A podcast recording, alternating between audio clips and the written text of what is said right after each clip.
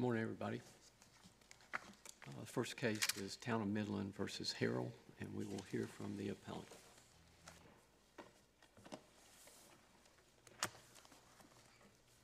May it please the court, Mr. Chief Justice and Associate Justices, my name is John Scarborough, and I represent the appellants Tony L. Harrell and T.L. Harrell's Land Development Company. Mr. Chief Justice, I wish to reserve five minutes of my time for rebuttal. This case is an appeal based on a dissent at the Court of Appeals. My client was the developer of a subdivision in the town of Midland.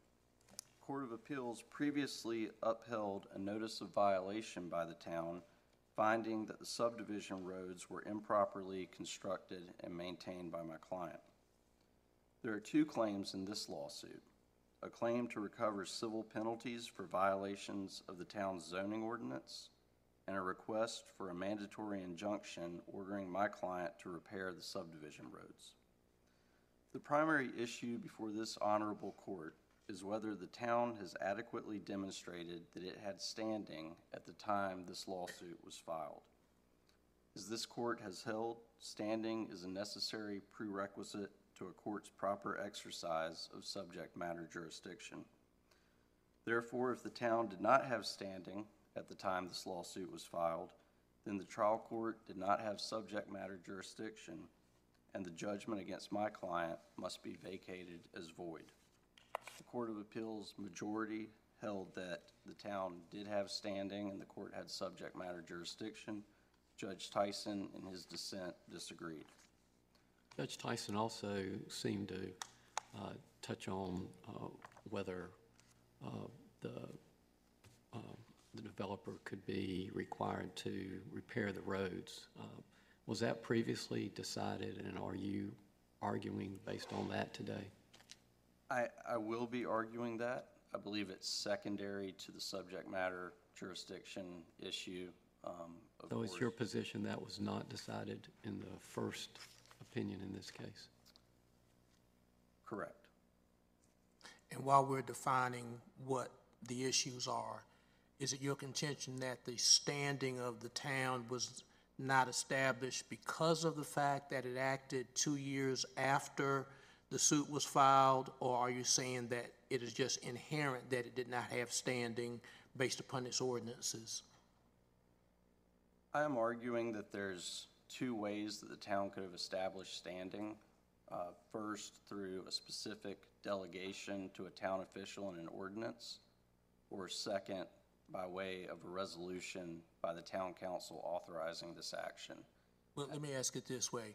Is it your contention that because the town acted two years after the lawsuit to say that it approved the lawsuit, are you saying that that action alone is a demonstration that it did not have standing?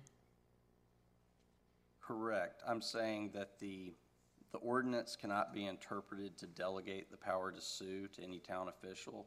Therefore, a resolution was required, and because that resolution was passed two years after the lawsuit was filed, it cannot retroactively supply the court with subject matter jurisdiction. To begin the analysis into standing, it is important to understand the source of authority for the town's claims for civil penalties and a mandatory injunction. Each of these causes of action for a municipality is created by statute. That statute is 160A-175. In subsection C, the General Assembly has provided that an ordinance may provide that violation shall subject the offender to a civil penalty to be recovered by the city in a civil action in the nature of debt. Subsection E, the General Assembly has provided that an ordinance that makes unlawful a condition existing upon or use made of real property may be enforced by injunction and order of abatement, and the General Court of Justice shall have jurisdiction to issue such orders. In this statute, the General Assembly has conferred on municipalities and the town the legal right to sue for civil penalties and injunctions, but the inquiry into standing does not end there. As this court held in Committee to Elect Dan Forest versus Employees Political Action Committee, where the plaintiff has suffered infringement of a legal right arising under a statute that confers on a class of persons, including the plaintiff, a cause of action, and the plaintiff has satisfied the requirements of the statute, the plaintiff has shown standing under the North Carolina Constitution. So while the General Assembly has given municipalities the legal right to sue for civil penalties and mandatory injunctions, the General Assembly has also mandated how municipalities must exercise that legal right.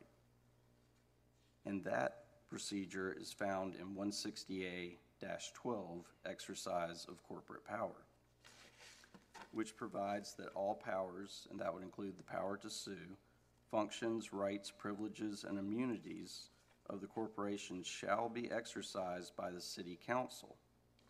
Where the general law does not provide directions or restrictions as to how the power is to be exercised, then the power shall be carried into execution as provided by ordinance or resolution of the city council. The Court of Appeals held that 160A-175 does not provide directions or restrictions as to how it should be exercised. Therefore, and I believe the parties, it would be fair to say, agree that for the town to have standing at the time it filed this lawsuit, the town council must have either, one, specifically delegated its power to sue in a valid ordinance, or two, the town council must have itself passed a resolution authorizing the lawsuit. Those are the two ways, under these circumstances, that the town could have demonstrated standing. Well, why would the town have had to specifically pass a resolution if it is intrinsic in its own ordinances that it had the right pursuant to the statutes that you named to be able to act as it did through its council to file the lawsuit? The, again, these causes of action, because they're created by statute, the procedure has to be followed, either the delegation in, the- an ordinance or passage of a resolution authorizing the lawsuit. Um, And, and we argue that when you look at the ordinance, it, it does not, in fact, the town council, it does not evidence the town council delegating that authority. Does it say expressly in the statute, uh, one sixty-eight one seventy-five, that there must be some action in some council meeting or some commissioners meeting or something that would authorize the governmental entity to have to give that kind of express authority through resolution or something else? Or can it just act on its own volition based upon the ordinance operation? So one sixty-eight one seventy-five does not provide any procedure such as the matter has to be assigned to zoning administrator or town attorney and then be filed. What I would say is that anywhere in these statutes, um, for instance, in subsection C or E, where you see, um, that, that a city may take an action. A city properly defined is its inhabitants. For a city to take an action, it has to be done through its governing body. So I- I would say that it's not enough just to say that city is referenced, therefore it can take, take this action. When standing was raised at the trial court, the town produced a resolution, which is before you as Exhibit One. And it's titled Resolution Authorizing and Ratifying Action by the Town of Midland to File a Civil Action Against Tony L. Harrell and T. L. Harrell's Land Development Company, Inc. It, um, States the uh, procedural history of this matter, and then now therefore be it resolved by the town council of the town of Midland as follows. The town council hereby authorizes and ratifies the filing of the complaint against Tony L. Harrell and T. L. Harrell's Land Development Company, Inc. The problem is, this resolution was adopted September 10, 2019, over two years. Are there other reasons why uh, you might have a resolution like this, other than ensuring that you conferred standing to bring the suit? Because, uh, you know, you're correct, it's a very well-settled principle of standing that you examine standing at the time the action is initiated, you know, the initial pleading is filed. So wh- what was the purpose of this, in your view? When standing was raised, this was put into evidence at the trial court, and the town said, this is our, this is our standing. Um, This, this shows that we have standing. Now, that has changed on the, on the appeal, and it's now, well, the ordinance delegates it to our zoning administrator, and that's why we have standing. But I think this actually shows So your point is, perhaps whoever decided to do this resolution didn't understand what the law was, the law of standing. And- and Correct. The- the- We're using this to remedy a standing problem. I, I think so, and, and the, the next paragraph, to the extent that prior authorization of the town council was required for filing the complaint, the town hereby retroactively approves and ratifies the filing of the complaint. And, and that's not, that's not adequate, of course. Can't be done retroactively. Um, But, but this resolution makes no mention of any delegation to any town official. Um, it- It doesn't state that the power um, to sue in this situation was delegated to the zoning administrator. But, but isn't that the fundamental question? That is, we have to look at the town's ordinances and decide whether or not they um, confer authority to bring suit. If they do, then this resolution is sort of superfluous, correct? I think that it's, it's relevant in that the, the argument interpreting the ordinance, um, that the ordinance delegates to the zoning administrator, th- this resolution undercuts that. But, but our task as a court is to look at the ordinance and determine as a matter of law what the legal effect of that ordinance is, isn't it? Yes, Your Honor. And that brings me to um, next point, which is the town, of course, now disavows this, this resolution and argues that the ordinance shows that town council delegated its power to the zoning administrator. Um, And it, it points in its brief to section seven six of Article twenty-three, and that is before the court as Exhibit Two. And that section states if payment is not received or equitable settlement reached within 30 days after demand for payment is made, the matter shall be referred to legal counsel for institution of a civil action in the appropriate division of the general courts of justice for recovery of the civil penalty, provided, however, if the civil penalty is not paid within the time prescribed, the 30 days, the planning, zoning, and subdivision administrator may have a criminal summons or warrant issued against the violator. First, there's nothing in this section of the ordinance that delegates to anyone the power to sue for a mandatory injunction. But this is what the, the town has argued gave them authority for this lawsuit. Um, don't- Don't they also point to, or at least let me ask you about section 23.2-2, which defines the general duties of the planning, zoning, and subdivision administrator? And in section, section H, it says he, um, the duties of that officer is to enforce the provisions of this ordinance. And then in section J, it says to use the remedies provided in this ordinance to gain compliance. If the town it- it did not intend to delegate to the, um, to the uh, planning, zoning, and subdivision administrator the authority to enforce on his own, wouldn't this section also have to say that, um, that, that, that enforcement can only be um, pursuant to a resolution of the city council? Doesn't it, doesn't it pretty clearly delegate here by specifying that's the duties of the administrator?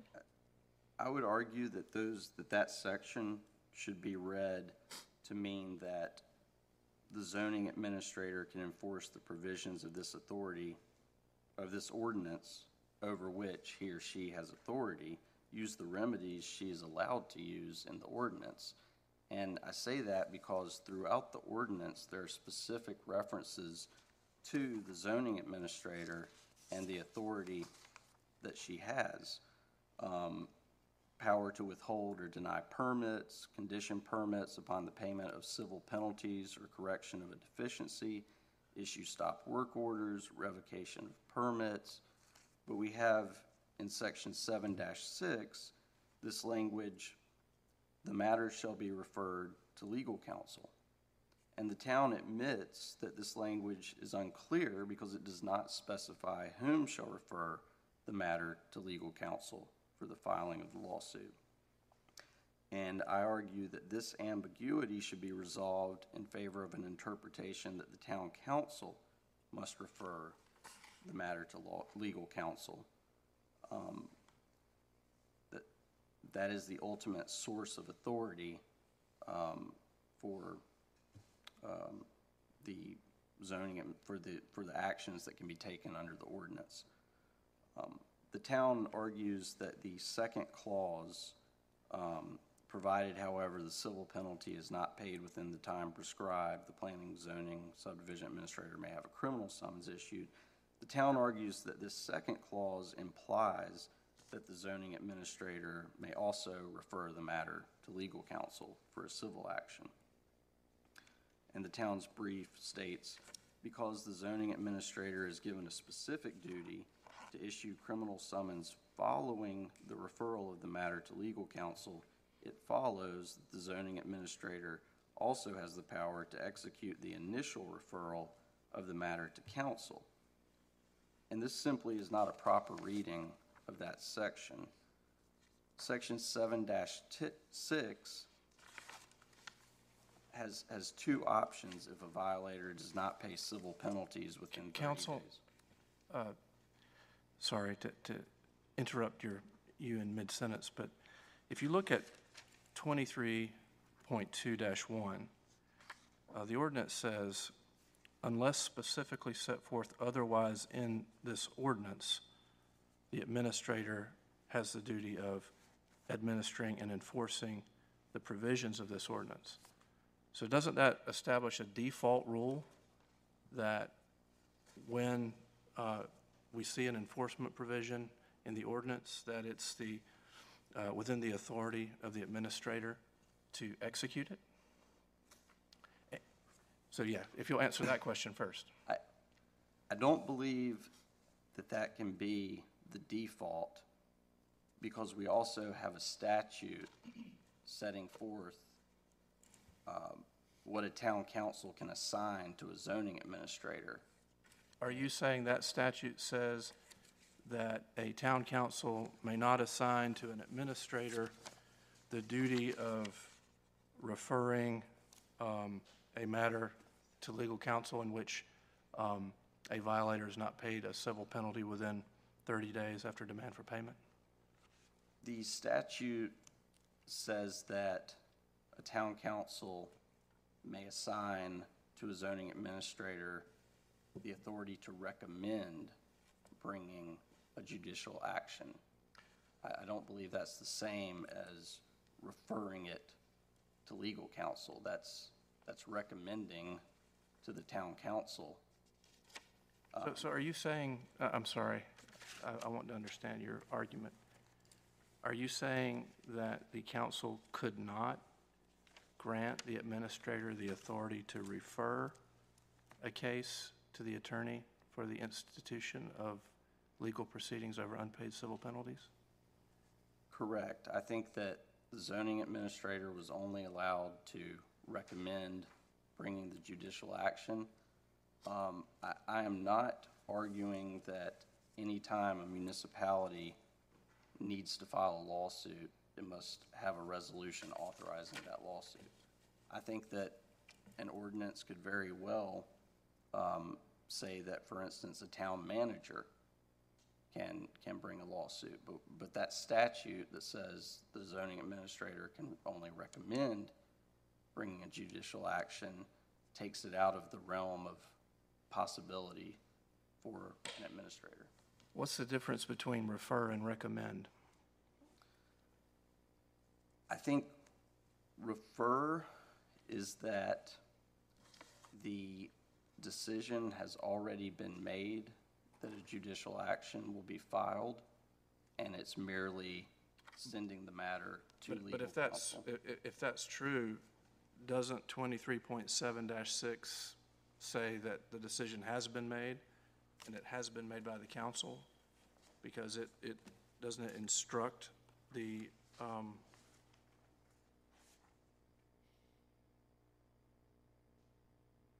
well, doesn't it instruct, uh, why, why can't we read this to say, the council has said, you shall essentially recommend to the attorney that uh, Uh, an action to recover unpaid civil penalties be instituted. I- I think that that sentence still states, if payment is not received or equitable settlement reached, who decides if an equitable settlement has been reached? I, I think absent a delegation to somebody like the town manager, the, the town council has to, has to make that review. Thank you. But, but these two options, the, the town argues that, um, that the zoning administrator's power to, uh, refer a matter to legal counsel, um, should be implied because of the second clause, but, but these are not sequential. Um, this is providing two options, and they're both tied to the condition of non-payment within the time prescribed. So it's not saying that zoning administrator refers the matter to legal counsel, then applies for a warrant. Those are, are two different, um, options and, and actions to be taken. Town also argues that when looking at the intent of the ordinance, the implication is that the zoning administrator has the authority to refer matters to legal counsel. And again, I think that the res- resolution is evidence of the intent, which is that the town council has reserved to itself the power to authorize legal actions. And again, the resolution makes no mention of any delegation of authority.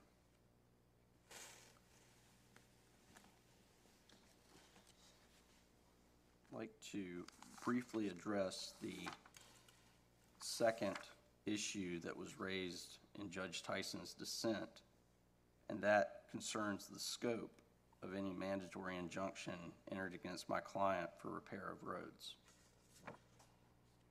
And this would only be relevant, of course, if, if this court finds that the town has demonstrated standing.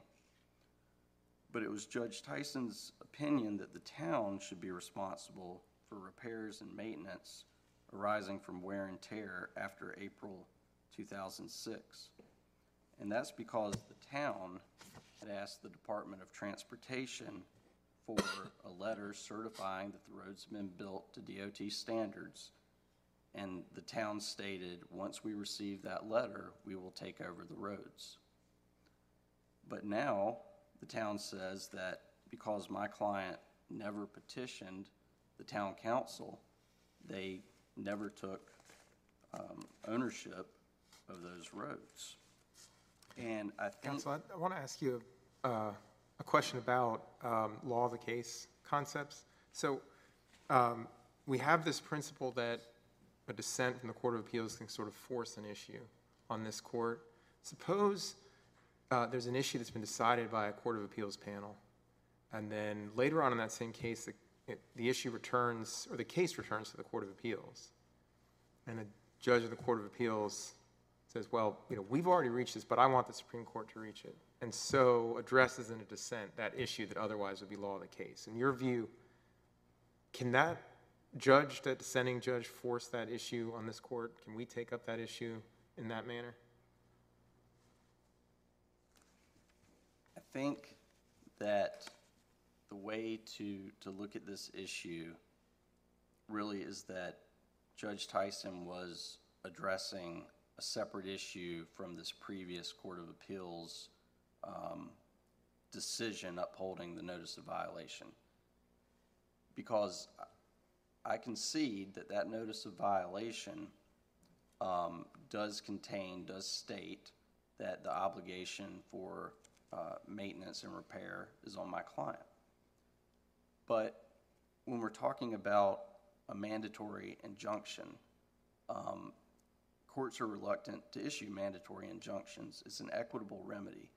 So I think that Judge Tyson was weighing the equities and saying, even though this was established by the Court of Appeals, when, when weighing the equities and you look at the fact that Judge Tyson mentioned that the town has been collecting property tax for, for all these years, um, but has not repaired the roads. And the fact that the town, it was only eight years after the um, Department of Transportation letter that the town came to my client and said, we never took over the roads, they need to be repaired, here's a notice of violation. I, I, I believe that they're separate inquiries and that Judge Tyson was weighing the equities because it is a mandatory injunction and courts are reluctant to issue those.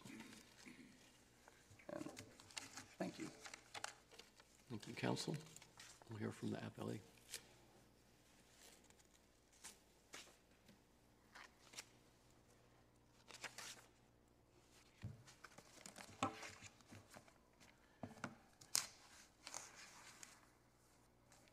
May it please the court, Mr. Chief Justice, Associate Justices of the North Carolina Supreme Court, Daniel Peterson for the town of Midland, along with my colleague Anthony Fox here today. Um, Our law firm is the appointed town attorney for the town of Midland, and the town has standing here, your honors. Um, Conceptually, as the court knows, we think of municipal authority drawing from, and it's almost a flow chart style, from the General Assembly down through municipalities that can act by ordinance or resolution.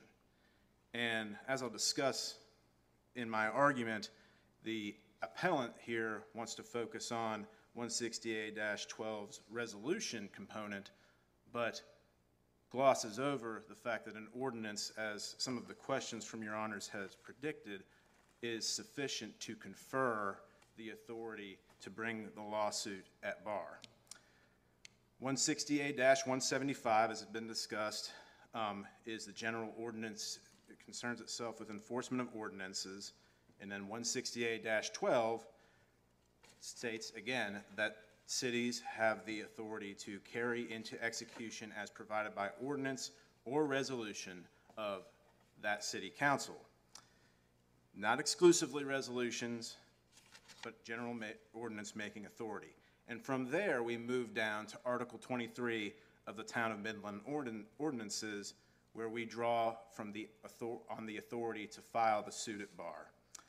And that's from the various provisions that have been discussed this morning already, including 23.1, 23.2-2, describing the duties of the zoning administrator to enforce the ordinances and those remedies provided in this ordinance, which then, in this flow chart that I've constructed in my, in my mind at least, flows on to 23.7-5 and 23.7-6, which is in record page 41, and I think um, provided by counsel for the appellants yesterday as an exhibit, um, Exhibit 2 specifically. And that reads, and it's, it's, it's the clear language and clear intent of these ordinances.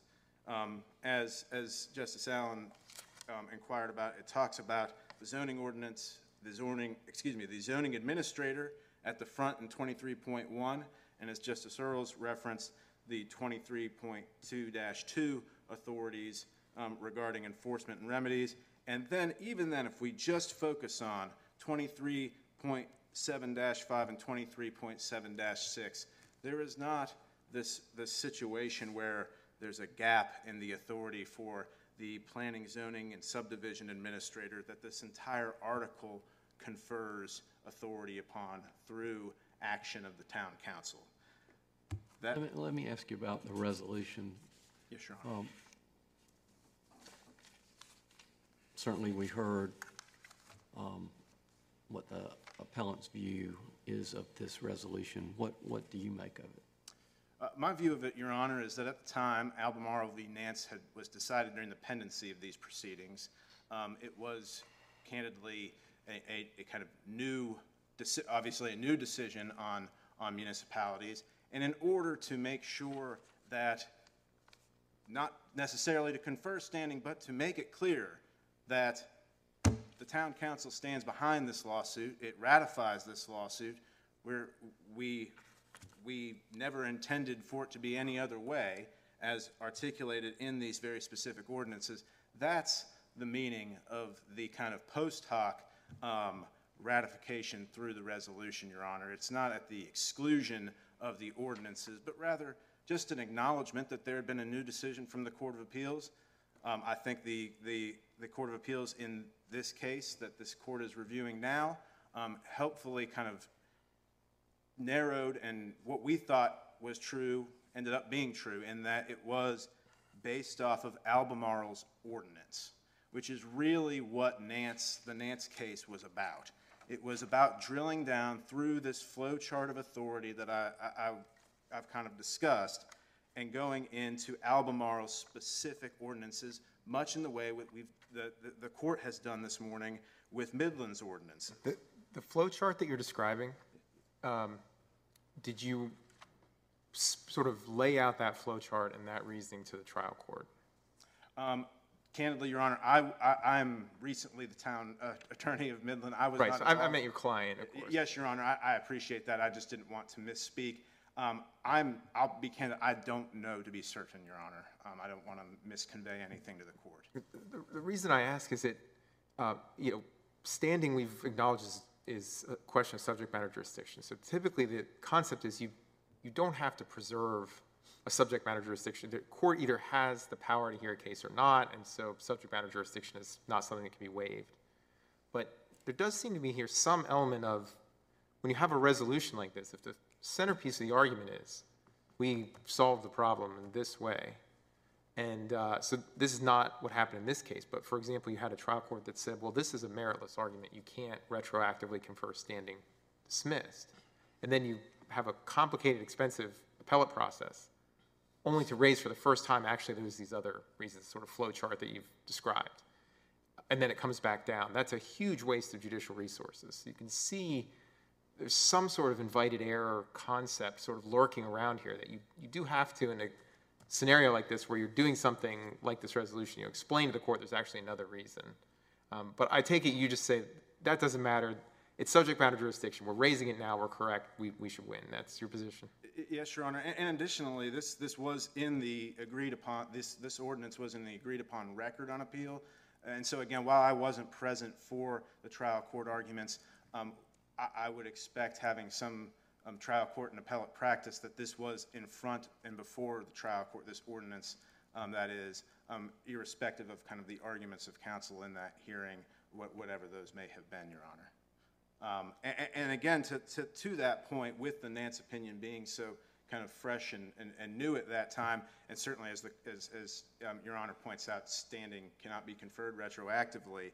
um, It does, though, just kind of lend itself to going back to these ordinances that, again, were before the trial court, because it's in the record on appeal, and an acknowledgement by the Court of Appeals in its majority opinion that the Nance opinion, and we heard it from appellant's counsel today, does not mean that every time a municipality seeks to file a legal action means that the city council has to spa- pass a specific resolution. Um, Albemarle's ordinances made that distinction with regard to outside counsel. The focus and on- on- onus of those, of those ordinances were, uh, to quote from the Nance opinion, uh, this, uh, around the holding and conclusion section, the civil action was not properly initiated by the city council. Albemarle's ordinances require that either the city attorney or outside counsel selected by the council prosecute this action. And it goes on later to hold, in order to bring suit through outside counsel, the city council must adopt a resolution, thus directly tethering it to Albemarle's ordinances, unlike the argument that we, we heard um, from appellants that it's just 160A-12 and that's it, a- and, and, and in the dissent as well, just kind of looked at 160A-12 and didn't do the ordinance, um, the- ordinance view that was done in the Nance opinion. Um, The paint, uh, the, the town brought 160A-175 into execution through its authority in 160A-12 by ordinance, providing specific instructions on what to do um, under Article 23, which is under 23 dot, excuse me, 23.7-6.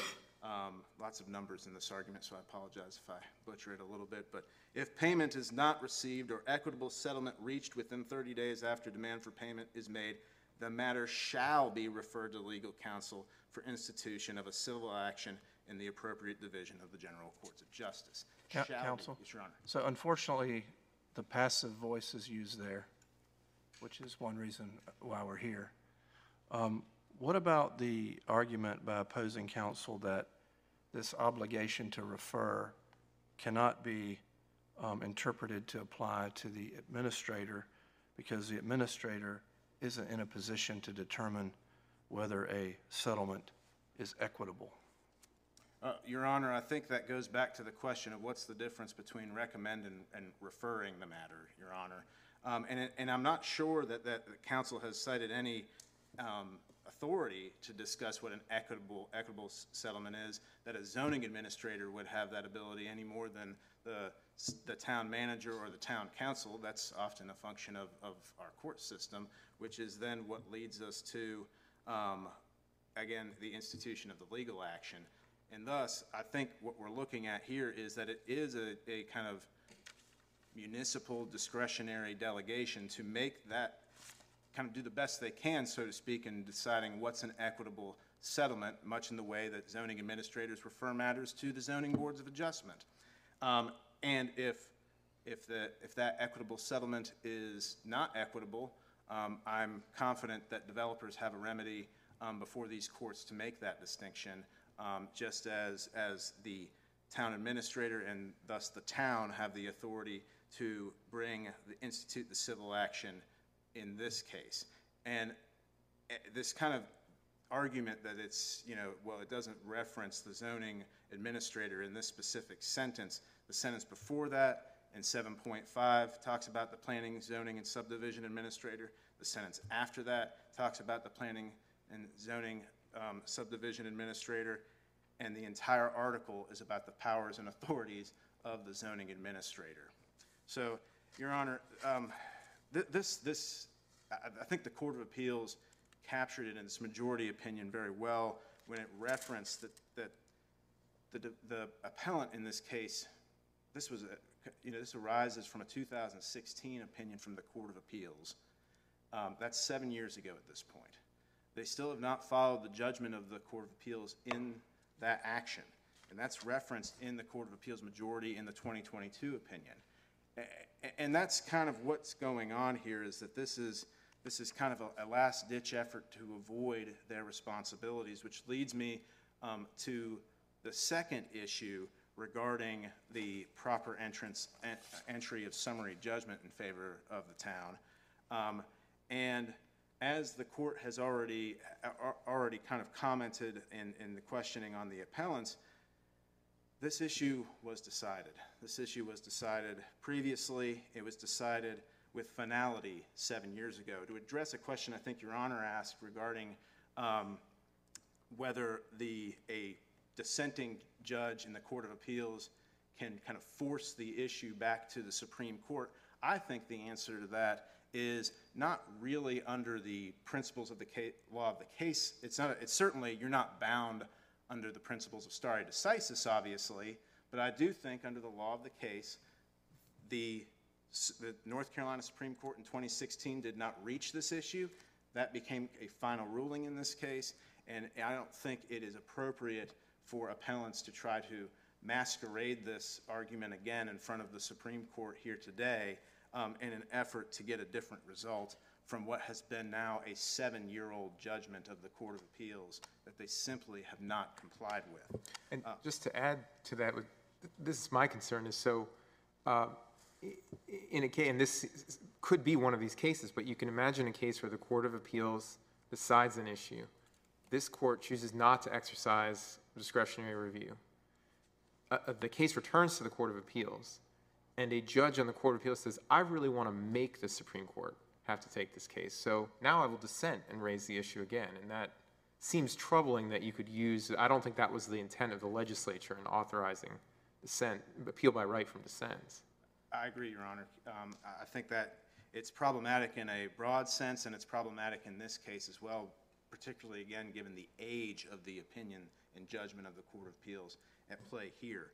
Um, And and I- did want to kind of comment as well, and uh, there's something underlying this argument um, from appellants about the acceptance of the- these roads that I find is in tension, um, in a way our argument is not, with their, their position on standing.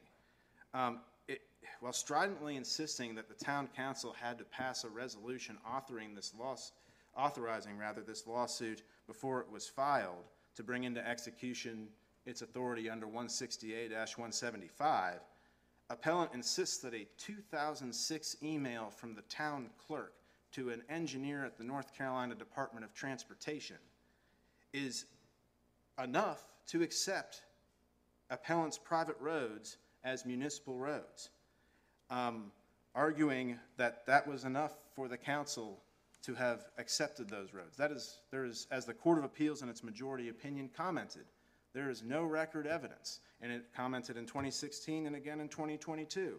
There's no record evidence that the town council took this matter up, took a vote, and authorized the acceptance of these streets.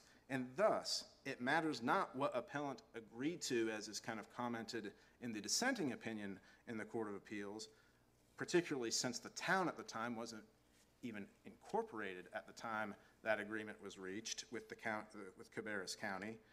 But um, the majority in the Court of Appeals correctly focuses on the fact that, one, the appellant never presented a petition to accept these roads to the council.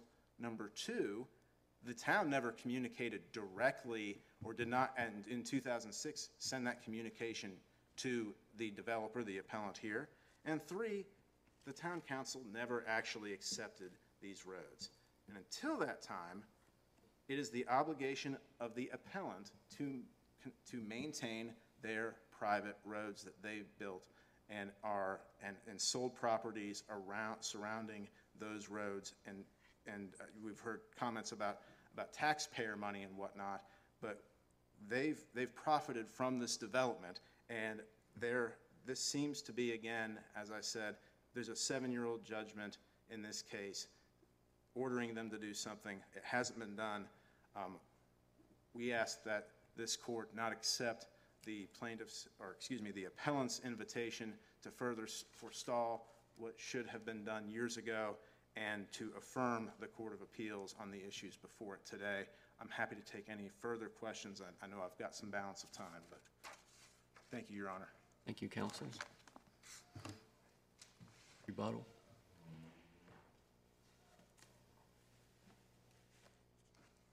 like to respond to Justice Dietz, um, your question about when this, this ordinance as the delegation of authority argument, when, when that arose. The argument that the ordinance provides standing was not even raised at the Court of Appeals. Judge Inman uh, brought out the ordinance um, in her majority opinion as, as providing the authority. That's all. Thank you. Thank you, council. Thank you to everyone.